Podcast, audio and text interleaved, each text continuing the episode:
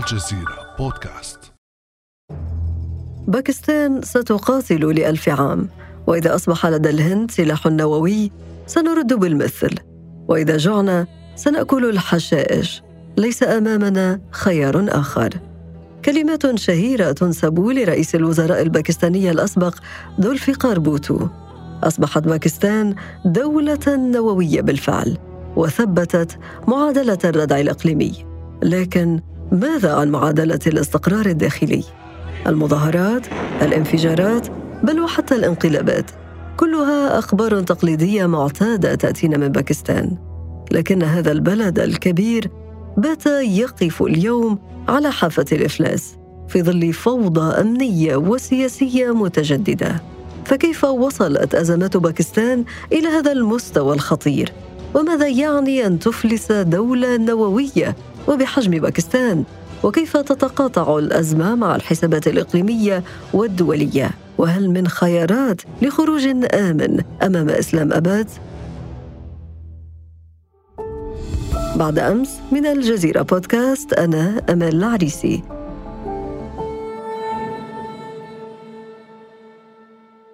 أسعد في هذه الحلقة باستضافة الزميل عبد الرحمن مطر، مراسل الجزيرة في إسلام أباد.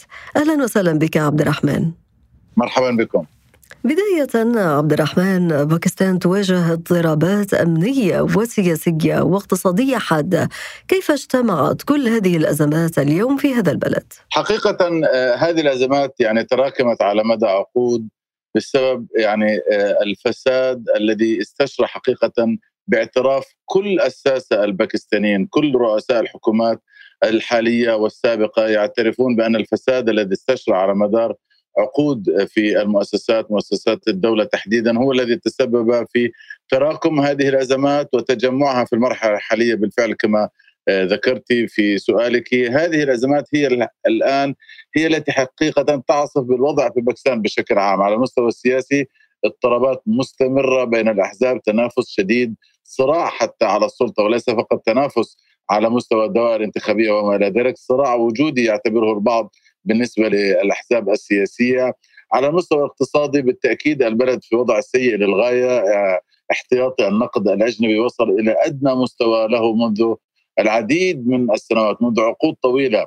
مؤشر ارتفاع الأسعار ارتفع بطريقة مخيفة بالنسبة للمستهلك، للمواطن الباكستاني العادي، بنسبة تزيد عن 31% خلال عام واحد فقط. باكستان الآن بحسب المعلومات الرسمية المتوفرة من دائرة الإحصاء الوطنية هي في المركز 17 عالميا من حيث غلاء الأسعار. يمكن تخيل كيف أن المواطن البسيط في هذا البلد الذي يسكنه أكثر من 220 مليون نسمة، كيف أن هؤلاء يتعين عليهم في ظل الأجواء السياسية المضطربة للغاية والاقتصادية الصعبة والمعيشية الصعبة للغاية أن يستمروا في الحياة. حقيقة الوضع ربما في أسوأ مراحله في باكستان حاليا.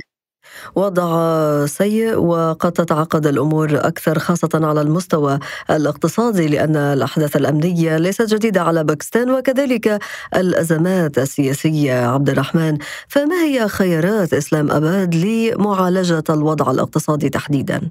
بالنسبة للوضع الاقتصادي، الخيار الوحيد المتاح أمام الحكومة الباكستانية في المرحلة الحالية هي التوجه للعودة للاتفاق المعلق مع صندوق النقد الدولي. طبعا الحكومة السابقة هنا في باكستان، حكومة حزب إنصاف بزعامة رئيس الحكومة المقال من منصبه عمران خان، كانت قد اتفقت في العام 2019 مع صندوق النقد الدولي، لكن تلك الحكومة السابقة امتنعت عن تنفيذ شروط الصندوق الدولي، ما أجبره على تعليق اتفاقه مع باكستان. الحكومة الحالية تسعى للعودة للاتفاق، اتفاق حتى اسم الاتفاق هو حزمة إنقاذ مالية لباكستان. الوضع كان أيضا سيئا في تلك الفترة، لكنه الآن سيء بدرجة ربما أخطر من السابق.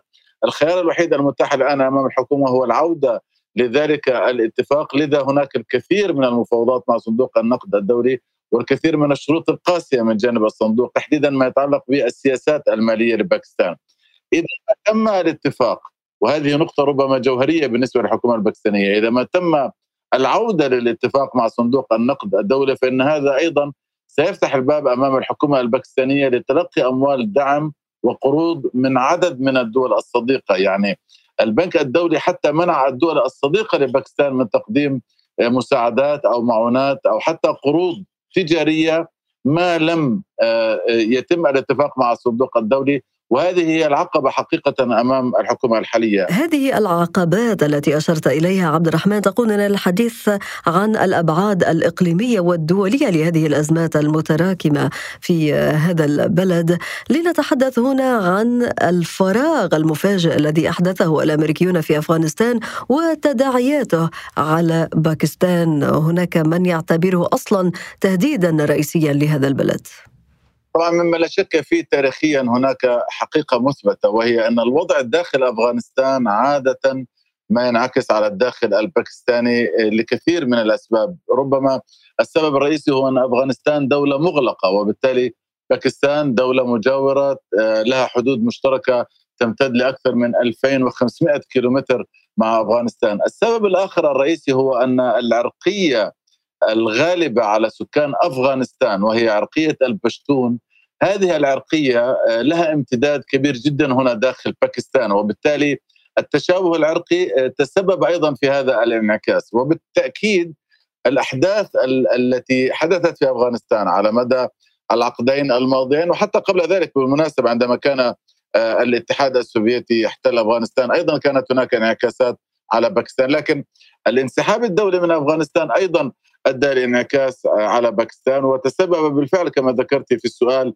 فيما يتعلق بنوع من أنواع ربما الفراغ الأمني الذي دفع الكثير من الجماعات المسلحة المناوئة لباكستان وتحديدا للجيش الباكستاني لاتخاذ المناطق الحدودية وأحيانا داخل الأراضي الأفغانية ملاذات آمنة لها تتجمع فيها تحاول العودة لشن هجمات. وهذا بالمناسبة هو الاتهام الرسمي الموجه من جانب الحكومة الباكستانية للحكومة الأفغانية بأنها لم تتمكن من ضبط الوضع الأمني داخل أفغانستان. على مدى السنوات القليلة الماضية بالمناسبة أيضا الباكستانيون نجحوا في تسييج هذه الحدود الطويلة التي تفصلهم مع أفغانستان، لكن لم تتمكن باكستان حتى الآن من ضبط تلك الحدود بشكل كامل بالرغم تسييج هذه الحدود. وبالتالي هناك الكثير من الأحداث التي تقع انطلاقا من الأراضي الأفغانية ضد باكستان، وتحديدا هذا ما يقوله الجانب الباكستاني.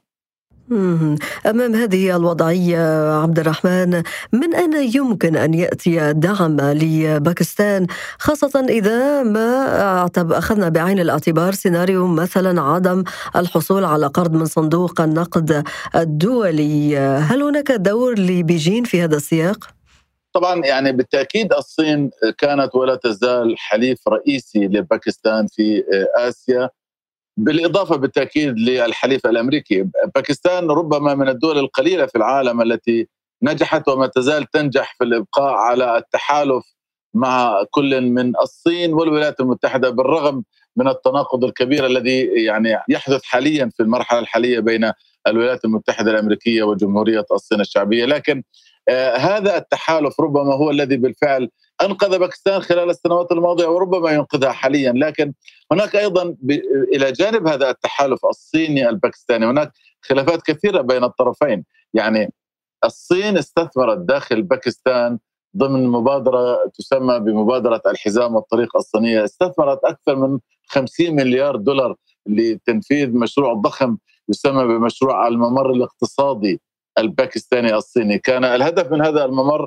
هو أن تصل الصين إلى المياه الدافئة في بحر العرب التي تطل عليها باكستان عبر طرق برية وسكك حديدية تنشئها الصين على امتداد الجغرافيا الباكستانية من أقصى الشمال حيث الحدود المشتركة بين باكستان والصين إلى أقصى الجنوب الباكستاني. هذا المشروع، هذا الاستثمار الصيني الضخم كانت قد تعرض خلال السنوات القليلة الماضية لكثير من العقبات، عقبات تنفيذ، محاولات باكستانية مع تغير الحكومات، محاولات باكستانية لإعادة التفاوض حول شروط تلك العقود المبرمة على هامش هذا المشروع الضخم.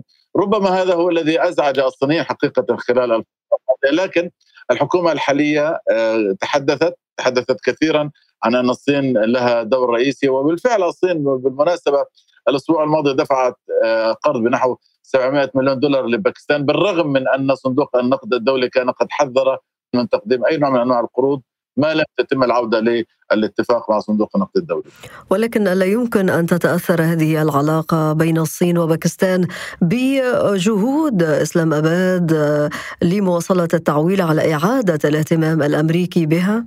ربما، وربما أيضا يتم الاستفادة منه بطريقة أخرى. يعني تاريخيا بالمناسبة باكستان كانت واحدة من أبرز الدول التي مهدت لتطبيع العلاقات بين الولايات المتحدة الأمريكية وجمهورية الصين بعد الثورة الشيوعية في الصين في أربعينيات القرن الماضي. باكستان لعبت دور رئيسي وكانت المحطة الرئيسية بالمناسبة لمعظم القادة والمسؤولين الدوليين الذين كانوا يزورون الصين، وربما تحاول الآن لعب دور مشابه، ربما تحاول الآن على الأقل التمسك بالطرفين والحديث عن وجود تحالف قديم مع الصين وتحالف مستمر مع الولايات المتحدة. وباكستان بالمناسبة لديها ما تقوله في هذا السياق، لا سيما وأن الولايات المتحدة أيضا بالرغم من تحالفها الرئيسي مع باكستان هي تتحالف مع عدو باكستان، مع الهند، وبالتالي يستطيع الباكستانيون إلى حد ما مواجهة الولايات المتحدة في هذا الموضوع والقول بأنه طالما أنتم لديكم علاقات مع الهند فنحن يمكن لنا أن يكون لنا علاقات مع الصين. إذا كان الدعم الصيني لباكستان ومرتبط بتحالف استراتيجي كما ذكرت ضارب في التاريخ وفي القدم، وإذا كانت أمريكا تولي اهتماما بالهند أكثر مما توليه لباكستان، فما الثمن برأيك لإنقاذ باكستان من الأزمة الاقتصادية الحادة التي تمر بها في ظل الحديث عن إمكانية طرح التخلي عن السلاح النووي الباكستاني كثمن لإنقاذ الاقتصاد الباكستاني؟ هل هناك معلومات بهذا الشأن اليوم عبد الرحمن؟ يعني حقيقة هذا الموضوع غير مطروح، يعني لا في الإعلام ولا في أي من أنواع ندوات المعاهد الدراسات الاستراتيجية التي نحضرها من حين لآخر، حتى في لقاءاتنا هنا مع المسؤولين ومع المسؤولين السابقين وضباط الجيش المتقاعدين. هذا موضوع غير مطروح بالمناسبة. موضوع السلاح النووي الباكستاني هو بالفعل بالنسبة لباكستان هو خط أحمر. الباكستانيون يدركون بأنه ما لم تكن لديهم قدرات نووية وبرنامج تصلح صاروخي متفوق فإنه لن يكون هناك بقاء لهذه البلد بالشكل الحالي الذي نعرفه، وبالتالي يصعب حقيقة تخيل إمكانية التخلي الباكستاني عن السلاح النووي.